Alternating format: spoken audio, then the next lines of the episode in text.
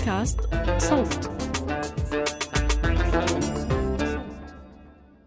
نادرا ما نكتب العراق على محركات البحث ويطلع لنا أخبار جميلة تبعث على الأمل. البلد موصوم من حوالي 20 سنة ويمكن أكثر بالفساد والاضطرابات والفلتان. الهوية الوطنية ضايعة تطغى عليها الاصطفافات الطائفية والمناطقية. التنوع والغنى الثقافي والديني عند العراقيين عم بيكون نقمة بدل ما يكون ميزة. مرحبا. هذا بودكاست المستجد وأنا محمود الخواجة.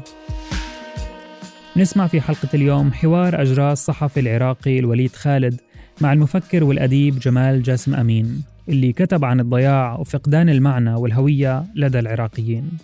بترككم مع الوليد.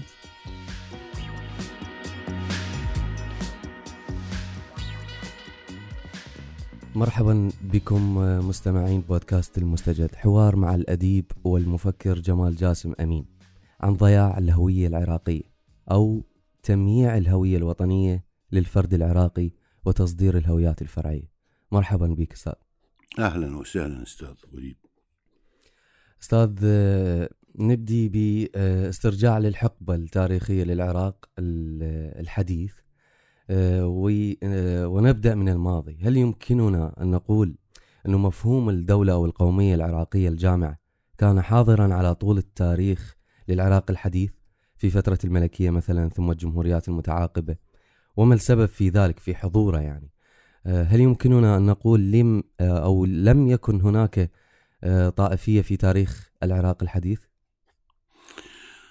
طبعا الدولة العراقية منذ لحظتها الأولى في بداية العشرينات هي مأزومة يعني قضية استيراد ملك عربي هاشمي لحكم العراق.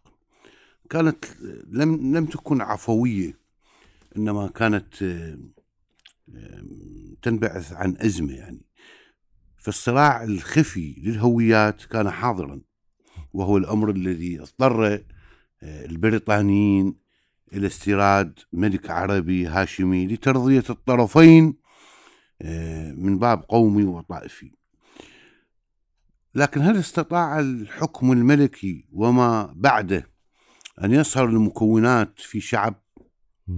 توجد كلمة للملك فيصل سنة 1932 يقول لم يكن ثمة شعب هناك تكتلات وصفها بأنها ميالة للسوء ميالة للفوضى والانقضاض على كل نظام أو سماعون للسوء يتذرعون أو يتدرعون بأعراف بالية. الكلمة موجودة ومعروفة للملك فيصل الأول عن الشعب العراقي بأنه لم يجد شعبا.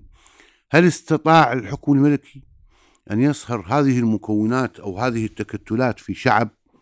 في هوية وطنية جامعة. حاولوا نعم عبر الدستورية الحكم الملكي كان حكما دستوريا لكن ثورة أو انقلاب عبد الكريم قاسم أعاد المشكلة إلى جذرها.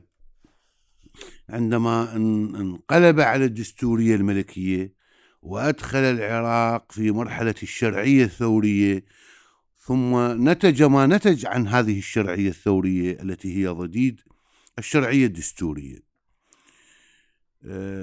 الحكم القومي الشمولي أيضا أسهم في تأجيل المشكلة ولا نقول القضاء عليها بدليل أنها تفجرت بعد 2003 إذا هناك مشكلة مكوناتية مشكلة بنيوية في الشعب العراقي نائمة أو مؤجلة منذ لحظة تأسيس الدولة العراقية. وطبعا هذا الموضوع يحتل غرابة معينة يعني الدول الأخرى أليس فيها مكونات؟ هل العراق وحده ينفرد بهذه السمة؟ أنا أعتقد أن ليس العراق وحده ينفرد بهذه السمة بل العراق وحده ينفرد بهذا الصراع. هناك دول مجاورة وغير مجاورة فيها من المكونات أكثر من الشعب العراقي. لكن ليس فيها صراع يشبه الصراع العراقي. ولهذا الصراع أيضا مغذيات أقليمية. إذا هو كان موجود لكن مؤجل. نعم. أه، هل يعد الغزو الأمريكي أستاذ للعراق اللحظة الفارقة وبداية لتفتت الهوية العراقية الجامعة على حساب هويات عرقية ودينية فرعية؟ أم إنه الأمر إلى جذور أه، سابقة مثل ما ذهبت حضرتك بإجابة السؤال الأول؟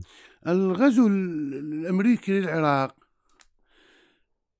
آه، لم يكن هو أوجد الهويات الفرعية، الهويات الفرعية موجودة، لكن لكن الأمريكان والغربيين عموما لديهم دراساتهم وبحوثهم عندما أرادوا أن يعلنوا صولة الربيع العربي. اختاروا العراق نقطة انطلاق لأنه يمتلك مكونات مكونات هشة صالحة للتفتت تحت أي ضربة. فكان اختيار العراق منطلقا للربيع العربي محسوبا ومدروسا على اعتبار أنه جاهز للتقسيم جاهز للتفتيت جاهز لللبننه جاهز للصراع. فرؤية الأمريكان كانت واضحة ودقيقة أنها بدأت من المنطقة الرخوة لتنطلق إلى المناطق الأخرى وهو ما أطلقوا عليه أو اسموه بالربيع العربي وهو ربيع التفتيت وربيع التقسيم الذي طال دولا أخرى آه، في المنطقة لبنان وسوريا واليمن وحتى مصر وليبيا إلا أن لمصر ظروفها التي تحتاج إلى بحث آخر استطاعت أن تنقذ نفسها من هذا المشروع المعولم القائم على التفتيت وضياع الهويات. ولهذا حضرتك استعاريت جملة بالأزمة المفتوحة عن المفكر علي ما يحضرني اسمه بلقاء مع العربية الحدث. قلت الربيع العربي كشف عورات الحكومات وعورات المجتمعات أيضا على مشاكلها نعم وعورات الشعوب. نعم. يعني لا يمكن للشعوب المتماسكة عضويا أن تنكشف عوراتها بهذه السرعة وبهذه الطريقة. آه، إنما هناك أكو مشاكل بنيوية تظهر في الصدمات. تظهر في الصدمات. أستثني عن من هذا من هذا التشخيص أستثني الأمة المصرية. أنا أعتقد أن الأمة المصرية هي الأمة الوحيدة المتماسكة في الشعوب العربية. سلمت حضرتك باتجاه إنه المشاكل موجودة لكن الغزو الأمريكي استغل آه، واستثمر في هذه المشاكل أحسن. نعم. ما الذي فعله تحديدا الغزو برأيك لتأصيل هذه المشاكل الغزو الأمريكي للعراق عمق الانقسام الطائفي وال آه، والعرقي أو القومي آه، من خلال تسمية المكونات يعني كان الصراع موجود بين الطوائف لكنها لا تسمى مغطى مؤجل ملثم في تشكيلة آه، مجلس الحكم التي أنشأها بريمر كان التقسيم واضحا كذا مقعد للسنة وكذا مقعد للشيعة وكذا مقعد للكرد وكذا مقعد للمسيح نعم. فسمى الأشياء بأسمائها آه، بشكل مفضوح وعلني. طبعا تسمية المشكلة أو تسمية المكونات هو نوع من من التشجيع يعني. يعني لذلك نرى أن بعض ان العرب لا تسمي المرض الخبيث باسمه. آه، تتحاشى عدوى الاسم. اللغة خطرة. هايدغر يقول اللغة أخطر المقتنيات. فأنت تقول فلان مصاب بالمرض الخبيث. نعم. لا تقول بالسرطان. باعتبار أن التعتيم على المسمى فيه وقاية. فيه وقاية. يعني بمجرد حضرتك تذهب باتجاه أنه يقول الغزو هذا المكون الشيعي أو هذا نعم، الكرسي نعم للمكون نعم الشيعي؟ هذا هذا تكريس أه. هذا تكريس وهذا تشجيع وهذا أدخلنا منطقة منطقة التقسيم الفعلي. أه. وهذا سهل للطائفيين أن يتحدثوا بالطائفية من باب أنها آه، دونت وأنها عرفت وأنها دخلت في الدستور دخلت في القوانين والأعراف السياسية. الآن السياسيون يصنفون. نعم. هذا من هذا الطائفة وهذا من هذا الطائفة. الكتل تصنف. هذه كتلة من لهذه الطائفة وكتلة. هذا الأمر حدث بفضل ال ال الغزو الأمريكي. م. يعني قبل الغزو الأمريكي كان الصراع موجود إلا أنه لم يسمى ولم يعلن. هذا هو الفرق. آه، نذهب آه، باتجاه لحظة 2003 لحظة آه، سقوط نظام صدام حسين. واللحظة اللي هي طبعا هي التجلي للغزو بسنة 2003 آه، هل آه، كانت آه، هذه آه، نتيجة حتمية؟ يعني البعض يرى أو يذهب باتجاه أنه آه، نتيجة حتمية لسقوط نظام معين بغض النظر عن رأينا بالنظام. وهذا متفق عليه على أنه هو ديكتاتوري. آه، بالضرورة سقوط أي نظام لدولة هو خروج للهويات الفرعية. ليس بالضرورة سقوط النظام السياسي لأي دولة أنها تتفتت وتخرج للهويات الفرعية. مهم. أبدا هذا الكلام غير سليم. وأنا أعود إلى التجربة المصرية. نعم. ثلاث أنظمة سقطت خلال أقل من عقد. لكن المصريين بهويتهم المتماسكة بقوا مصريين بقوا مصريين ولم يرجعوا إلى هوياتهم الفرعية. لأن الدولة المصرية دولة قائمة على الأرض وهناك مؤسسات ثابتة دع... لها دعامتان القضاء والجيش. الجيش مصري في نعم. زمن حسني مبارك وفي زمن محمد مرسي وفي زمن السيسي. السيس والقضاء مصري مسك الد- الدولة المصرية ومسك الشعب المصري أو الأمة المصرية. نعم. ولم يرجعا إلى هوياتهم الفرعية رغم هذا هذه التبدلات السياسية السريعة. ظل المصريون مصريين. نقطة راس سطر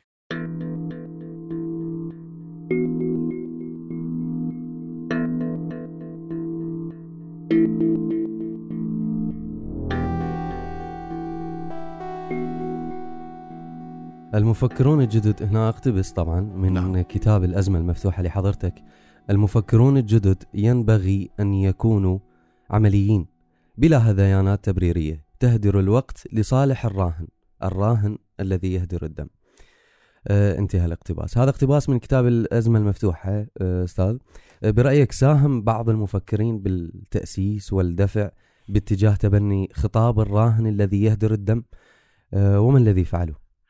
أنا أعتقد أن الهذيانيين جميعا ساهموا. يعني في الوقت الذي تكون هناك أزمة تحتاج إلى حلول عملية فيأتي أكاديمي مثلا هذياني. أنا أعتقد ساهم فيأتي أديب هذياني يكتب الشعر لأجل الشعر يكتب الشعر برؤية بلاغية برؤية نرجسية عنده الأدب غناء ذات منفصل عن مرجعية الواقع الذي ينزف دما. أنا أعتقد أنه ساهم بطريقة أو بأخرى. المفكرون الجدد كان عليهم أن يكونوا مفكرين ملتزمين. عليهم مسؤولية ولهم رسالة. آه، قليل من آه، انتبه لهذه المسألة. وأنا أعتقد في المشروع الذي أطلقناه سنة 2005 وأسميناه البديل الثقافي كنا نبحث عن مفكرين جدد لهم رسالة ولهم قضية عن ثقافة مقاومة لأجل السلم الأهلي لأجل دولة القانون لأجل الأمة الواحدة لأجل الهوية الوطنية. آه، هذا المثقف المقاوم للإنساق التالفة أو مفكر الأزمة كما أسميناه. المفكرون الجدد هم مفكرو أزمة. ومفكر الأزمة عملي ولا يمكن أن يكون هذياني بالمرة لأن لا وقت لديه للهذيان. وإنما نحتاج إلى إسعافات سريعة آه، نمسك صنبور الدم الذي يجري. والعراق كما ترون ويرى العالم كله أنه منذ أكثر من 18 سنة ينزف. هل من المعقول أن المفكر أو المثقف أو الكاتب يكون كاتب رفوف؟ كاتب بمعنى الكتابة ال- النصية التآليف مؤلف. نحن نحتاج إلى تآليف تلامس الواقع تلامس عصب المشكلة. ولا تتغنى بالمشكلة عن بعد. ولا تغني للذات المنفردة المعزولة. نحن في أزمة عملية خانقة. نحتاج إلى ثقافة إنسانية إلى فكر إنساني راقي يلامس جوهر الأزمة. نعم. آه، ما تحسها إنه تهمة كبيرة إنه بعض المفكرين آه، يدعمون الراهن الذي يهدر الدم؟ آه، وهاي بالتالي ممكن إشراكهم بعملية هدر الدم. هذا ليس تهمة. هو- يعني حتى التكفير. هناك مفكرو إرهاب. طبعا. أنا مرة في كتبت مقال أسميته التفكير لأجل التكفير. مم. كنا نعتقد أن الفكر يمنع ال ال الإرهاب أو من مضادات ال ال ال ال ال الإرهاب نعم. الثقافة نعم. من مضادات ال- ال- التكفير الثقافة لكن وجدنا أن هناك ثقافة تكفير.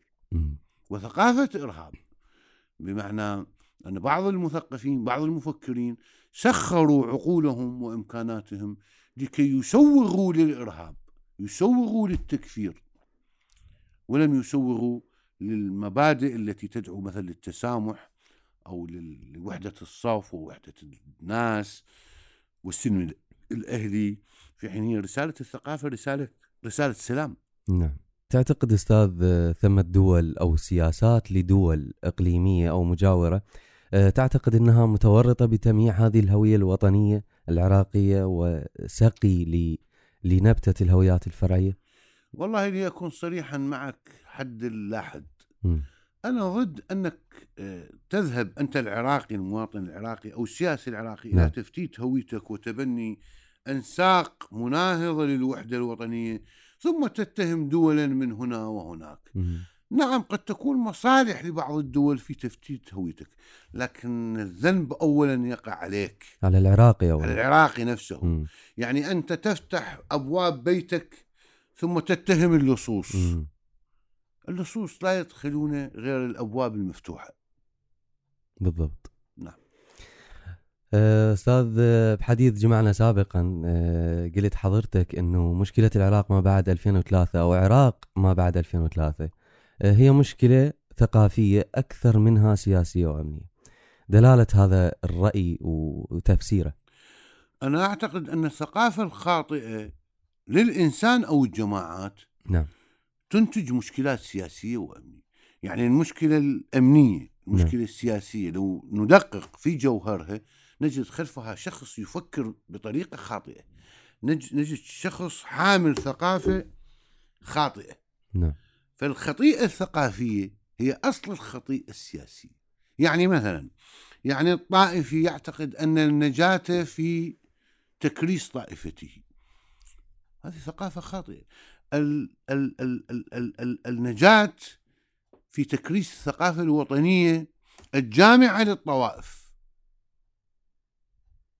وكل الدول الكبيرة والصغيرة آه، نشأت على رغبة العيش المشترك.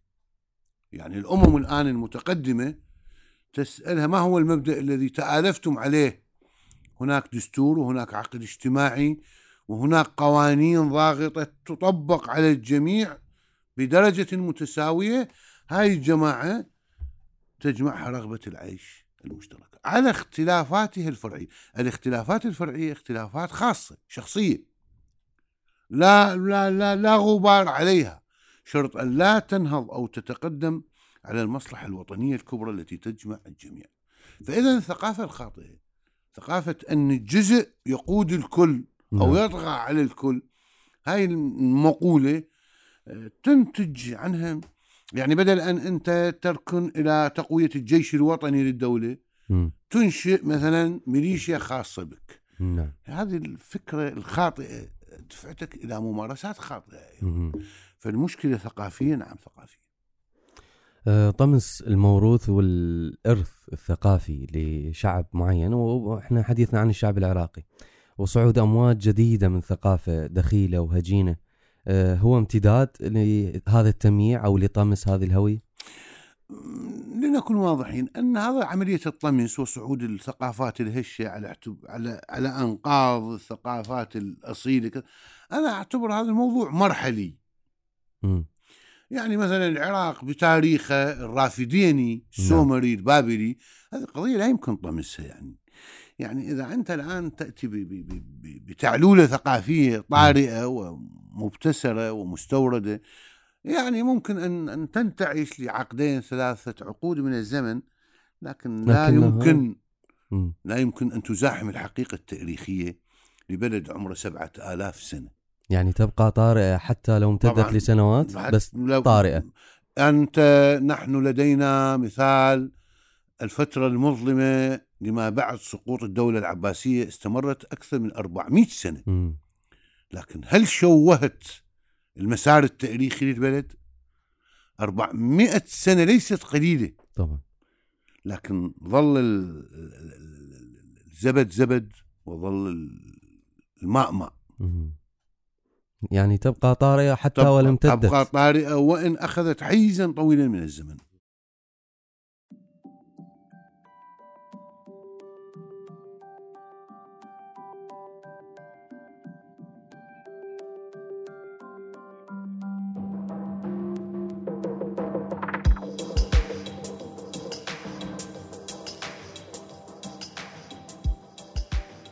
نقمة التنوع والاختلاف تحدثت عنها حضرتك بالأزمة المفتوحة أه، هل ترى أن التنوع صار أه، نقمة وسبيل للتقسيم أكثر منه للتوحد؟ في أصل التنوع ينبغي أن يكون ميزة لكنه صار نقمة هذا الذي ونعمة وليس نقمة مم. الإرادات السياسية المنحرفة حولت هذا التنوع من نعمة إلى نقمة مم. يعني التنوع مثلا مسألة طبيعية أن الله سبحانه وتعالى خلق الكون متنوع. مم. جمال ال- ال- الكون في تنوعه. جمال الكون آه، يسموه الموزائيك العراقي يعني. مم. بالعكس هذا التنوع هو شيء جميل. تذهب إلى الشمال ترى لونا من الناس ولون ولغة ما وأزياء وملابس وعادات وتقاليد. إلى الغربية لون من الناس وأزياء وتأتي إلى الجنوب لون من الغناء والأزياء والتقاليد. هذا هذا ميزة ي- يمنح العراقي يت- يتجول في حقول من من من التنوع الجميل يعني تحول إلى نقمة بفعل ال- ال- ال- الاستخدام السياسي الخاطئ وتحويل مكونات هذا التنوع إلى مكونات متصارعة لا مكونات متآخية ومنسجمة كما يفترض أن تكون. أه نذهب باتجاه طالما كتبت عنه وطالما كان السبب أيضا بإصدار البديل الثقافي هو ال- البديل للمؤسساتية. أه نجي على المؤسساتية ودورها أو المؤسسة الثقافية. أه هل أه لها دور في استعادة هذه الهوية؟ يعني من 2003 لحد اليوم ما من المعقول لا يكون لها دورا. أه هل هي متجهة على الأقل نحو هذه الاستعادة؟ آه، أكو سياسات ثقافية واضحة لمفهوم الدولة أو هويتها الوطنية اللي بالتالي تتمرر للشعب؟ لا توجد مؤسسات ثقافية في العراق بالمرة. هذه المؤسسات مؤسسات إعلامية. وهذه المؤسسات مؤسسات سلطوية تخدم السلطة. أو إعلام سلطوي. المؤسسات الثقافية هي المؤسسات التي تتبنى جوهر العملية الثقافية. ولنحدد ما هي الثقافة. الثقافة هي إرادة التحول. الثقافة هي صناعة الأثر الذي يتذكره النا- الناس عندما ينسون كل شيء. هل مؤسساتنا الثقافية ساعية باتجاه صناعة معنى أو أثر يتذكره الناس عندما ينسون كل شيء؟ قطعا لا. ما نشهده في مؤسسات الثقافية أنشطة احتفالية تمجد الحكومات ولا تقدم شيئا لحركة صناعة المعنى. وحسبك دليل هذه المهرجانات الشعرية أو الأدبية. هي مهرجانات تعارف. أنا أسميتهم سياحات ثقافية ويوجد لدينا مثقف سياحي. حقيبته جاهزة للسفر لأي مهرجان للتعارف والسهر الليلي وهو إلى آخره من الأمور. وهو غير معني بصناعة رسالة اجتماعية أو رسالة سياسية. تخدم المجتمع بالتأكيد. الأديب والمثقف هو ليس السياسي لكن مؤدى رسالته ينبغي أن يكون لتحسين الأداء العام يعني الأكاديميات الدكتور لا. لا يدرس علما صرفا ما لم تكن لهذا العلم رسالة تحسين الأداء العام.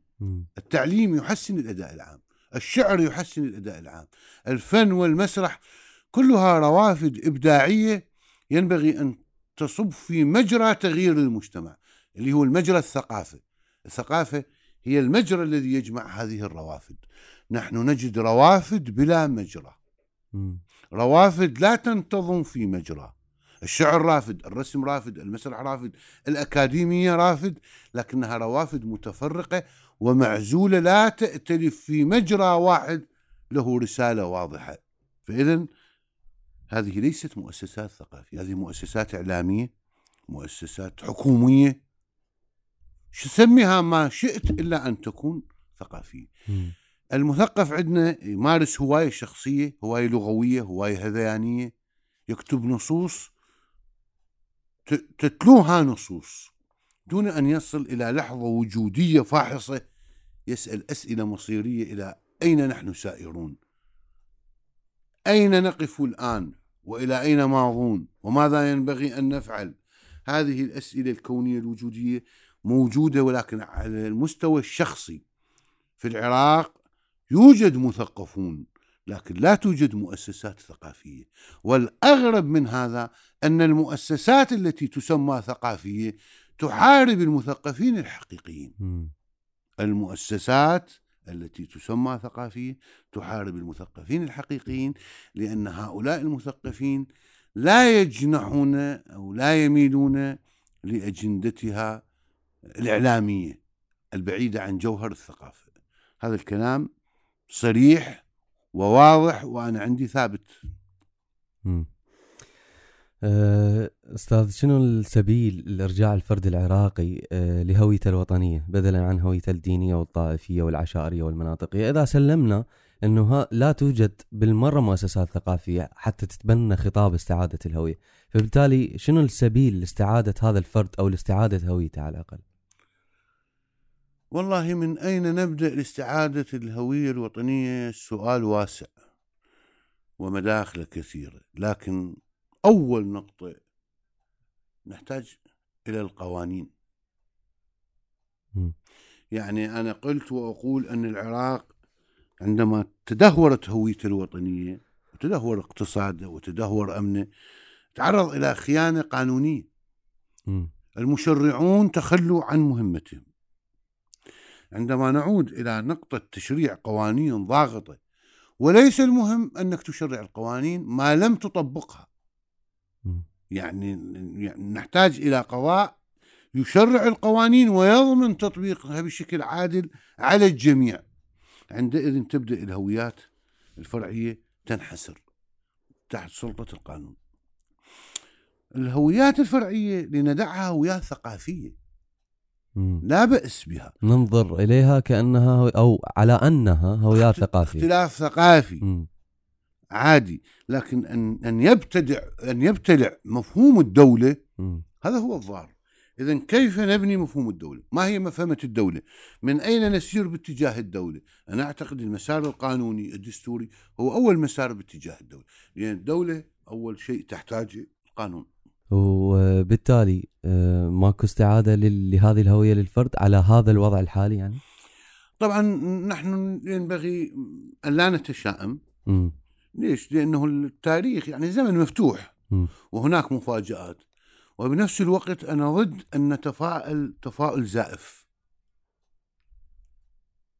يعني عندما أقول لك لا نتشائم لا يعني أننا نتفائل نبالغ تفاؤلا بالتفاؤل غير مبني على حقائق مم. أنا أعتقد أن العراق الآن في دوامة تحولات مم. نتمنى جميعا أن تفضي إلى إلى بر الأمان. إن شاء الله. إن شاء الله. الأديب والمفكر الأستاذ جمال جاسم أمين ممتن جدا لهذه المقابلة وشكرا جزيلا لحضرتك. شكرا جزيلا لك.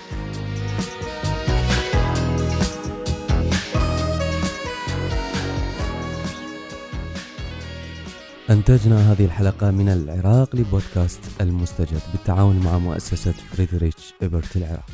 كنا معكم من الإعداد والتقديم الوليد خالد من التحرير عمر فارس الهندسة الصوتية محمود أبو ندى بودكاست المستجد من إنتاج صوت.